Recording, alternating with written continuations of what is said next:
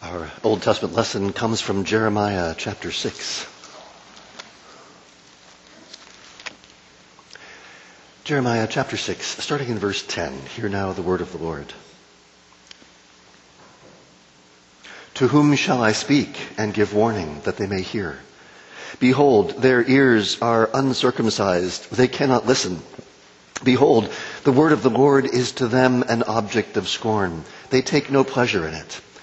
Therefore I am full of the wrath of the Lord. I am weary of holding it in. Pour it out upon the children in the street and upon the gatherings of young men also. Both husband and wife shall be taken, the elderly and the very aged. Their houses shall be turned over to others, their fields and wives together. For I will stretch out my hand against the inhabitants of the land, declares the Lord. For from the least to the greatest of them, everyone is greedy for unjust gain. And from prophet to priest, everyone deals falsely. They have healed the wound of my people lightly, saying, Peace, peace, when there is no peace. Were they ashamed when they committed abomination? No, they were not at all ashamed. They did not know how to blush. Therefore they shall fall among those who fall. At the time that I punish them, they shall be overthrown, says the Lord. Thus says the Lord, stand by the roads and look, and ask for the ancient paths, where the good way is, and walk in it, and find rest for your souls. But they said, we will not walk in it. I set watchmen over you, saying, pay attention to the sound of the trumpet. But they said, we will not pay attention. Therefore hear, O nations, and know, O congregation, what will happen to them. Hear, O earth, Behold, I am bringing disaster upon this people, the fruit of their devices, because they have not paid attention to my words. And as for my law, they have rejected it. What use to me is frankincense that comes from Sheba, or sweet cane from a distant land? Your burnt offerings are not acceptable, nor your sacrifices pleasing to me. Therefore, thus says the Lord. Behold, I will lay before this people stumbling blocks against which they shall stumble. Fathers and sons together, neighbor and friend shall perish. Thus says the Lord. Behold, a people is coming from the north country. A great nation is stirring from the farthest parts of the earth. They lay hold on bow and javelin. They are cruel and have no mercy. The sound of them is like the roaring sea. They ride on horses, set in array as a man for battle against you, O daughter of Zion. We have heard the report of it. Our hands fall helpless. Anguish has taken hold of us, pain as of a woman in labor. Go not out into the field, nor walk on the road, for the enemy has a sword. Terror is on every side. O daughter of my people, put on sackcloth and roll in ashes. Make mourning as for an only son, most bitter lamentation, for suddenly the destroyer will come upon us. I have made you a tester of metals among my people, that you may know and test their ways. They are all stubbornly rebellious, going about with slanders. They are bronze and iron, all of them act corruptly. The bellows blow fiercely, the lead is consumed by the fire. In vain the refining goes on, for the wicked are not removed. Rejected silver they are called, for the Lord has rejected them. This is the word of the Lord.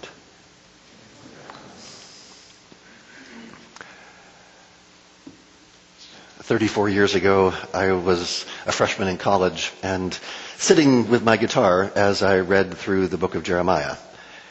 And these words here in Jeremiah 6 echoed through my soul. And the, a tune started coming to mind as I played. If you've ever heard me tuning my guitar on a Sunday morning, you've heard it before. Now, I, when I was a freshman in college, I had no idea I would ever be a pastor. But to whom shall I speak and give warning? Echoed in my soul. Stand by the crossroads and look. Ask for the ancient paths where the good way is and walk in it and find rest for your souls. I took snippets and chunks of the passage. I didn't try to do all of it. And the refrain for my little song came from chapter 8, verse 8. How can you say we are wise? For we have the law of the Lord when the lying pen of the scribes has handled it falsely. The wise we put to shame. They have rejected the word of the Lord. What kind of wisdom do they have?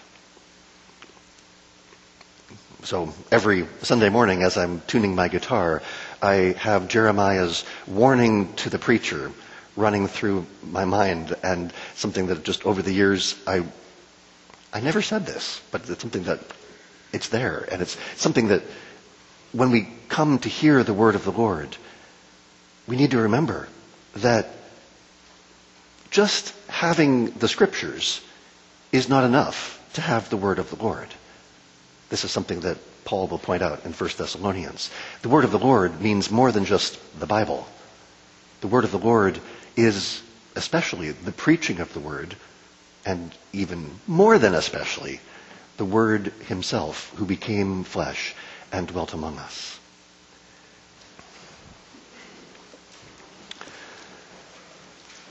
Our New Testament lesson comes from 1 Thessalonians chapter 2. 1 Thessalonians chapter 2. Hear now the word of the Lord. For you yourselves know, brothers, that our coming to you was not in vain, but though we had already suffered and been shamefully treated at Philippi, as you know, we had boldness in our God to declare to you the gospel of God in the midst of much conflict. For our appeal does not spring from error or impurity or any attempt to deceive, but just as we have been approved by God to be entrusted with the gospel, so we speak, not to please man, but to please God, who tests our hearts. For we never came with words of flattery, as you know, nor with a pretext for greed. God is witness. Nor did we seek glory from people, whether from you or from others, though we could have made demands as apostles of Christ. But we were gentle among you, like a nursing mother taking care of her own children. So being affectionately desirous of you, we were ready to share with you not only the gospel of God, but also our own souls, because you had become very dear to us. For you remember, brothers, our labor and toil. We worked night and day that we might not be a burden to any of you while we proclaimed to you the gospel of God. You are witnesses, and God also, how holy and righteous and blameless was our conduct toward you believers. For you know how, like a father with his children, we exhorted each one of you and encouraged you and charged you to walk in a manner worthy of God, who calls you into his own kingdom and glory. And we also thank God constantly for this, that when you received the word of God which you heard from us, you accepted it not as the word of men, but as what it really is, the word of God, which is at work in you believers. For you, brothers, became imitators of the churches of God in Christ Jesus that are in Judea. For you suffered the same things from your own countrymen as they did from the Jews, who killed both the Lord Jesus and the prophets and drove us out and displease God and oppose all mankind by hindering us from speaking to the Gentiles that they may be saved, so as always to fill up the measure of their sins. But God's wrath has come upon them at last. But since we were torn away from you, brothers, for a short time, in person, not in heart, we endeavored the more eagerly and with great desire to see you in person, because we wanted to come to you. I, Paul, again and again, but Satan hindered us. For what is our hope or joy or crown of boasting before our Lord Jesus at his coming? Is it not you? For you are our glory and joy. This is the word of the Lord.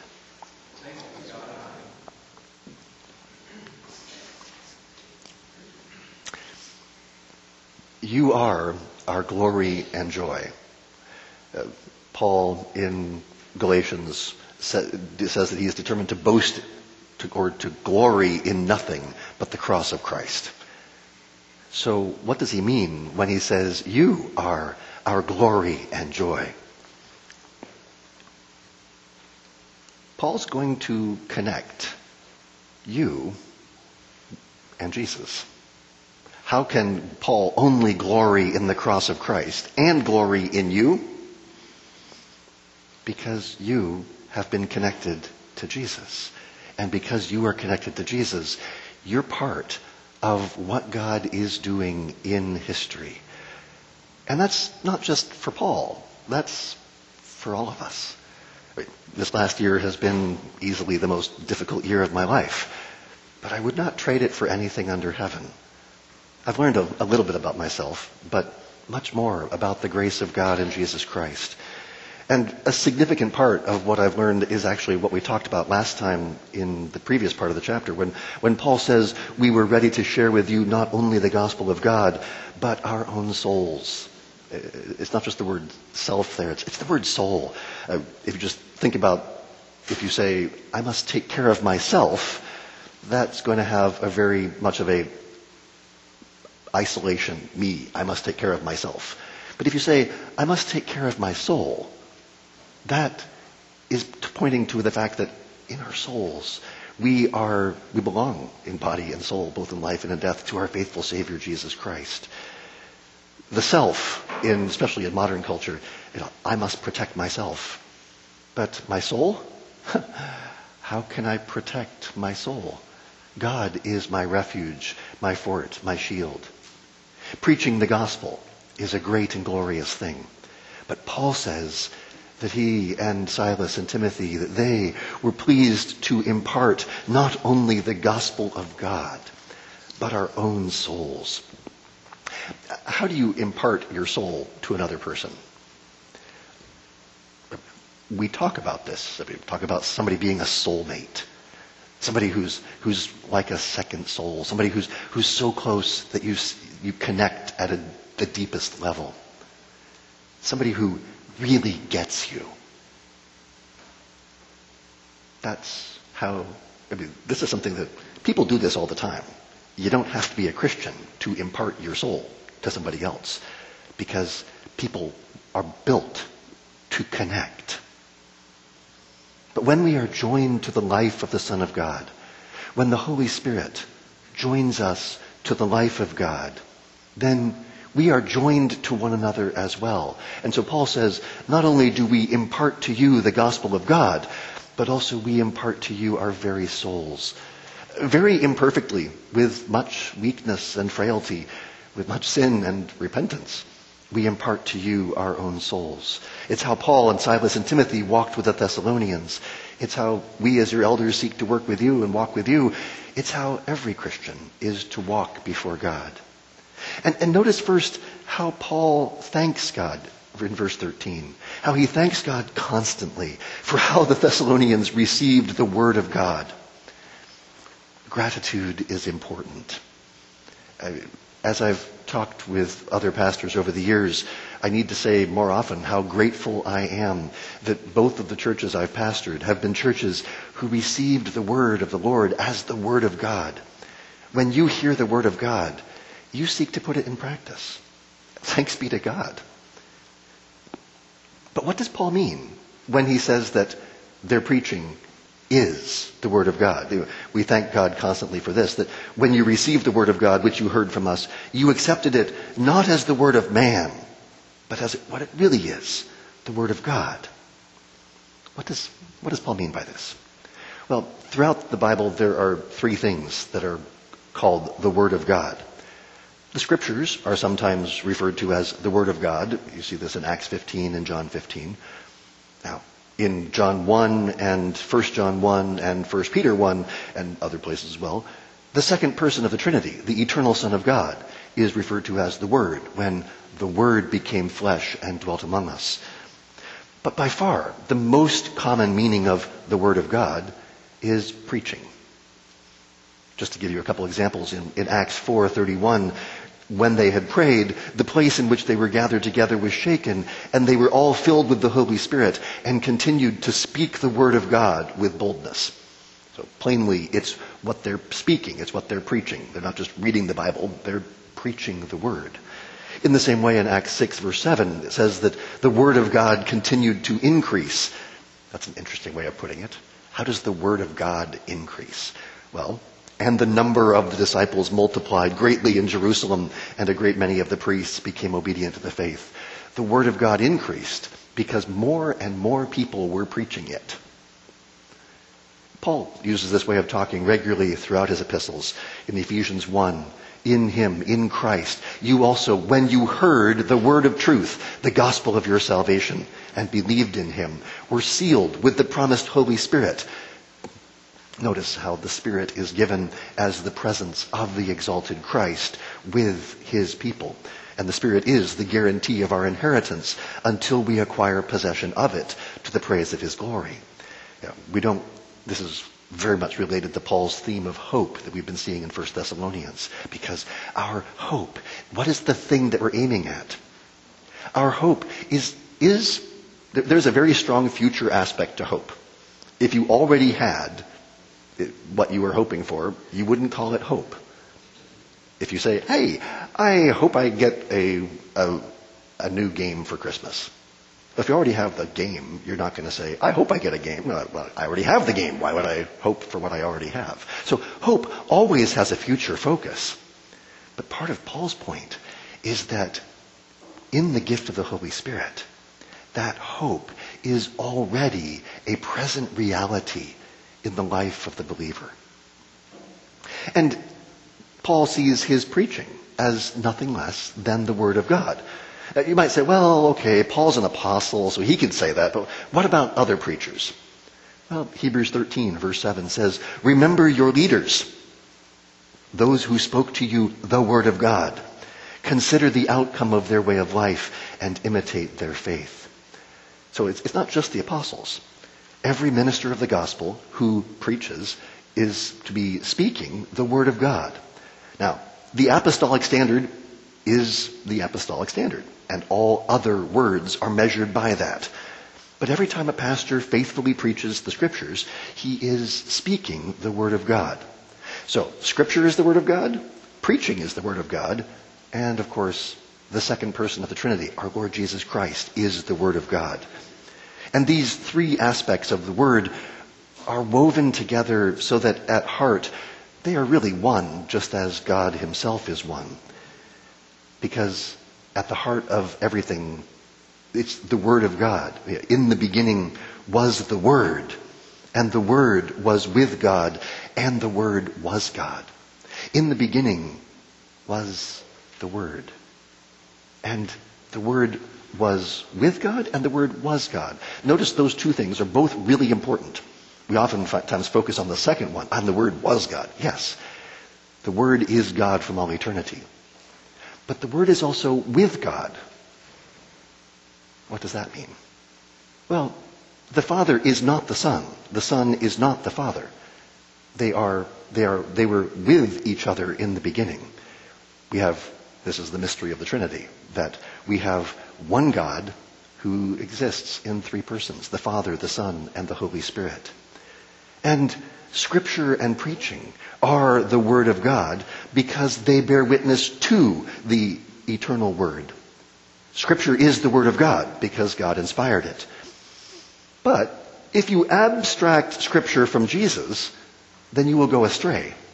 As Jesus himself told the Jews in John 5, you search the Scriptures because you think that in them you have eternal life, and it is they that bear witness about me.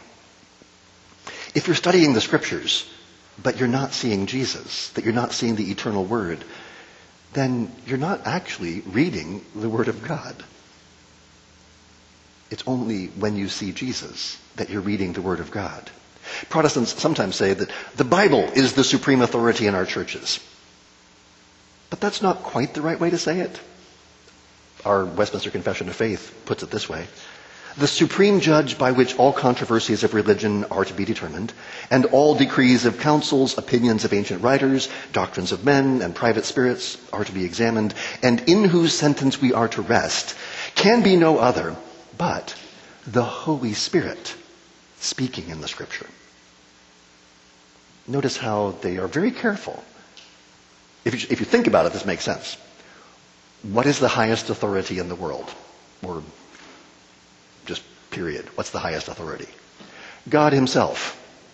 So if you say the highest authority is the Bible, well, that would make the Bible God. And the Bible is not God.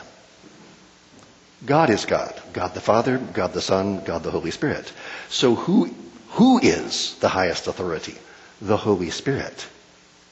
Now, how do you know what the Holy Spirit says? Ah, glad you asked that question. It's what he speaks in the scripture. This is the authoritative word that, that where, where we get to see and hear what God is saying. How do we know what the Holy Spirit says about an issue? Look at what he says in the scriptures.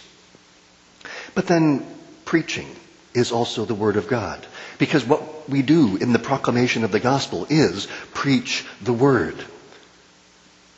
I am sent as a herald by King Jesus to announce to you the good news that his kingdom has come. So you, you could say it this way. We know the word, Christ Jesus, only from the scripture and preaching that is based on scripture. We know the written word, the scriptures, only through the word, Christ Jesus, who makes the preached word possible. And we know the preached word only by knowing the word himself, who is attested in the scriptures. So all these three different aspects of the word are woven together very carefully by God. And our shorter catechism refers to this in question 89 when it says that the Spirit of God makes the reading, but especially the preaching of the Word, an effectual means of convincing and converting sinners and building them up in holiness and comfort through faith unto salvation. The incarnation of the Word, when the Word became flesh and dwelt among us, is what establishes Scripture and preaching as the Word of God. But He comes to us only in the scripture and preaching. Now, when I say preaching, I'm not just referring to what happens on Sunday morning. As we heard from Paul last time, we were ready to share with you not only the gospel of God, but also our own souls. Because when the Word became flesh, He joined Himself to our humanity. And when He poured out His Holy Spirit upon us, He joined us to Himself. If you are in Christ, then you have been joined to the life of the eternal Word. And so the, the preaching of the Word comes to us both publicly here in the gathered worship of God, but also throughout the week in what David Powlison likes to call the, the interpersonal ministry of the Word. And that's what every Christian shares in. What you are doing throughout the week as you speak to one another is you are speaking the Word of God to one another as Paul will say, let him who speaks, speaks, speak as it were the very words of God. What you're doing as you encourage each other, what you do as you admonish each other, you are speaking the word of God one to another. Pastor Pinniger and I may be the ones who preach most regularly. Dr. Sunshine is also an ordained minister, so he preaches for us from time to time. But every Christian has been joined to the life of the eternal Word. And so the words that you speak to one another are life giving. At least they should be. And when our words are not life giving, then we need to repent and believe the gospel. But this is also why we try to be careful not to just spout our own opinions from the pulpit. Because the preacher is not here to just tell you, I'm not here to tell you what I think. If I, if I had to tell you what I think, I'd, I, I would have retired from, from the pulpit years ago, decades ago, because I don't have much to say. If a preacher just gives you his opinion and cannot show this is what God says, then he's not preaching faithfully. And that's why Paul and Hebrews emphasize the importance of how the preacher lives as well. It goes back to what Jesus said in the Great Commission. He, didn't just say, teach them all that I've commanded you. He said, teach them to observe all that I have commanded you. It's not enough to impart the gospel of God the preacher must also impart his own soul. Or as Hebrews had said, consider the outcome of their way of life and imitate their faith. It's what we saw last time, how Paul and Silas and Timothy lived before the Thessalonians, Verse 7, we were gentle among you, like a nursing mother taking care of her own children. Verse 11 and 12, like a father with his children, we exhorted each one of you and encouraged you and charged you to walk in a manner worthy of God, who calls you into his own kingdom and glory. And when we fail at this, we repent and believe the same gospel that we preach. But also notice what Paul says at the end of verse 13, because he says, you've received this and accepted it not as the word of men, but as what it really is, the word of God, which is at work in you believers. The word of God is at work in you who believe. Faith is necessary to receive all the benefits of Christ. You have to believe the word that you hear. And without faith, it is impossible to please God. I realize this can feel impossible.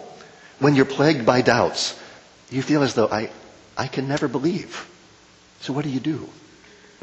Notice how Paul says it. The word of God, which is at work in you believers. The preaching of the word operates by faith. But notice, what's at work? The word. The word is at work in you who believe. If it was just the word of man,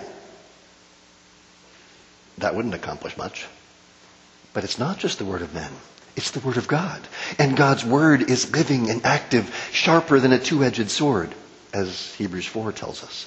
The word of God discerns the thoughts and intentions of the heart. Because the preached word is the working of the living and active word, the very word who became flesh and dwelt among us. And that's why it's important that when you're facing doubts, you need to continue hearing the preaching of the word because Jesus is at work in the preaching of his gospel. The Holy Spirit is the presence of the exalted Christ with his people. So when you are doubting, when you are wondering, keep listening, keep hearing, because faith comes by hearing, and he- hearing by the word of Christ. And we see the fruit of faith in what happens in those who hear. Notice what happens with those who believe.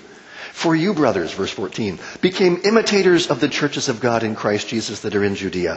For you suffered the same things from your own countrymen as they did from the Jews. Wherever the gospel goes, the result is the same. The preaching of the word creates a division between those who believe and those who don't. Isaac had twin sons.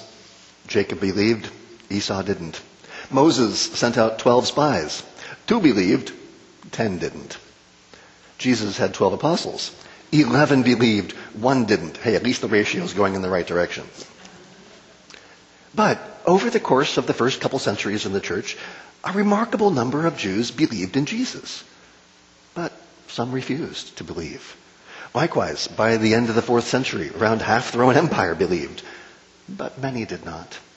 And the gospel has continued to go forth throughout the nations, and the pattern has continued to repeat. For you, brothers, became imitators of the churches of God in Christ Jesus that are in Judea, for you suffered the same things from your own countrymen as they did from the Jews.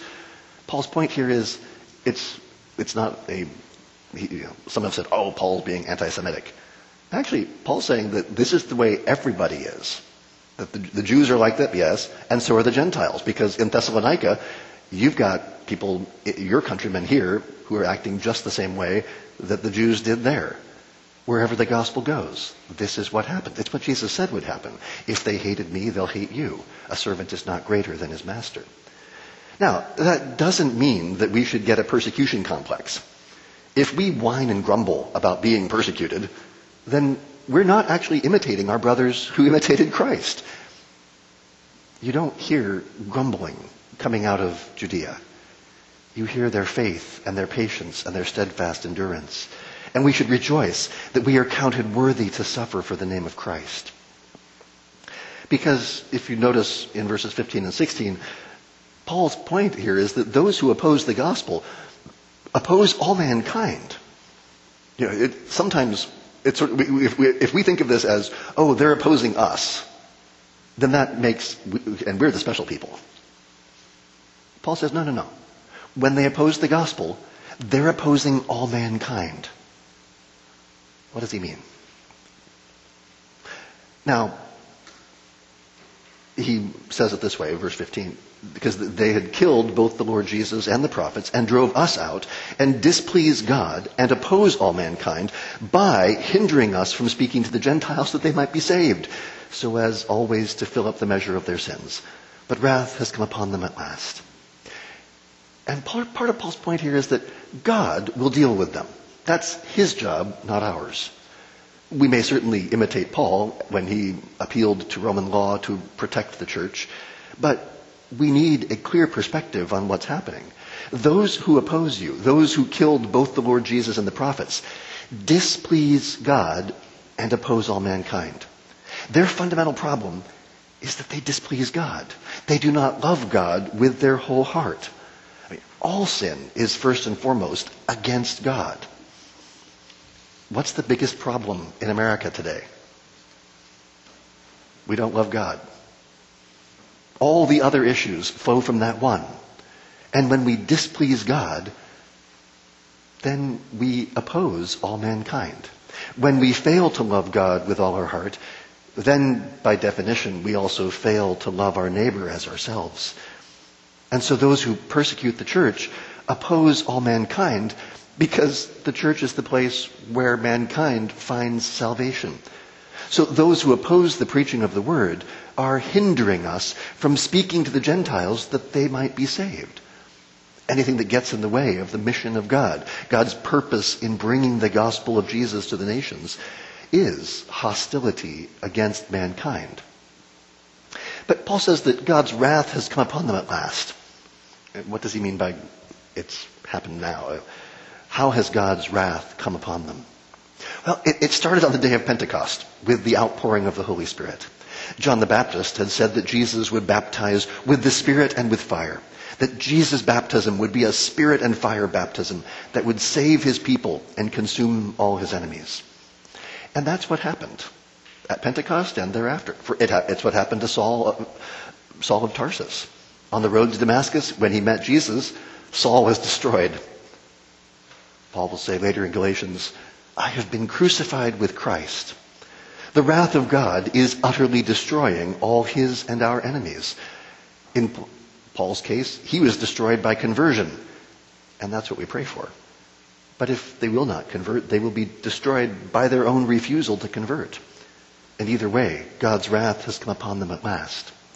But I don't want to end there today because Paul immediately points them to the present reality of hope in their midst. Notice in verse 17 that Paul says they were only torn apart in person, not in heart.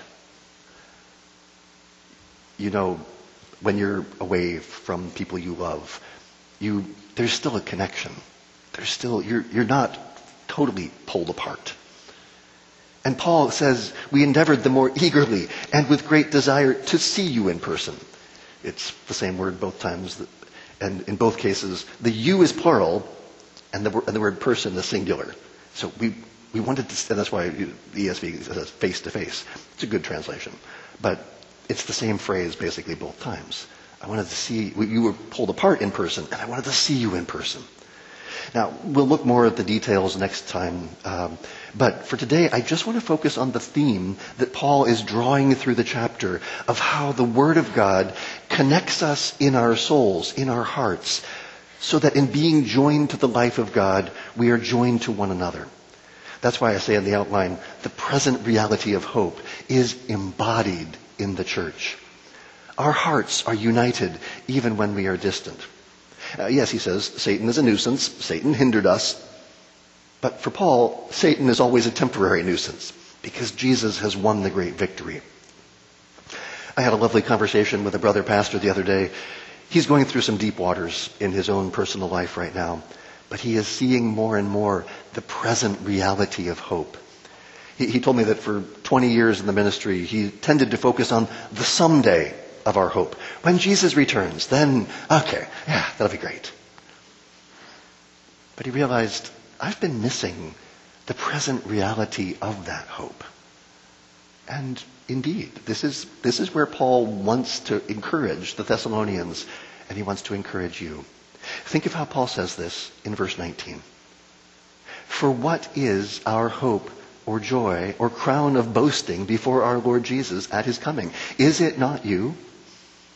You might think, oh, well, that's talking about someday. After all, it's talking about the coming of our Lord Jesus, the crown, the joy, the hope, ah, on that day. But Paul's not using future tense. It's present tense. What is our hope? We keep seeing how 1 Thessalonians is all about faith, hope, and love, and especially about hope. Faith is that which unites us to Christ. This is how we enter God's kingdom. Love is that which characterizes the Christian life. This is how we live in God's kingdom. But hope is that which motivates the Christian life. This is why we stay in God's kingdom. Why do I persevere through the most painful year in my life? Why remain silent? It's so tempting to try to vindicate myself. But that's not the way of Christ. What is my hope? What is my joy? What is my crown of boasting before our Lord Jesus at his coming? Is it not you? For you are our glory and joy. I'm grateful to our Lord Jesus that he, he prompted Paul by his Spirit to use the plural for this whole epistle. It reminds us that the Apostle Paul did not think of himself more highly than he ought. He thought of Silas and Timothy, his co-workers, as fully sharing in his glory and joy. And so I will say that you are our glory and joy. You are the glory and joy of myself and Pastor Pinniger and our, our brother elders, Mark and Jay and Rex and Jacob and Dave and Pastor Joel. And for that matter, those elders who have gone before us, like Rolf and Shane and Andrew and Stephen, for Pastor John Bonomo, Pastor Blair Smith. You are our glory and joy. I, I like how Greg Beale says this.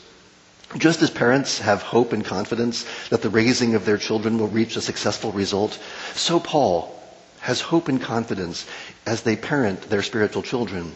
Not only Paul's joy, but also his hope lies in the victorious eschatological outcome of his reader's faith. That, that, that's where this is going, but that's where it's what's already happening now, enabling them through the Spirit to believe and obey. So think about it this way. Is it selfish to strive for something with the goal of fulfilling your own joy and happiness? No. Seeking, striving for something that will fulfill your own joy and happiness is a wonderful thing. It is a good thing when we desire our own joy in the way that God says true joy comes. Because it pleases God and is the only true way of pleasing ourselves. When our desires are in line with God's desires, it is a good because we reflect God's mind and heart. Loving God with all your heart, with all your soul, with all your strength will result in greater joy in the present because your hope, the thing that you are looking for, longing for, waiting for, is already present. By faith, not yet by sight, but your hope is Jesus himself, the one who sits at the right hand of the Father, the one who has seated you in him in the heavenly places. And when Christ, who is your life, appears, you also will appear with him in glory. And with the present reality of that hope, there is nothing on this earth that can diminish your joy. Oh Lord our God, how we thank you that you have sent us your word, your word which we have heard and believed and received and accepted as truly the word of God. Help us to live in that hope, to live in that joy, to live in that peace. We pray this in Jesus' name. Amen.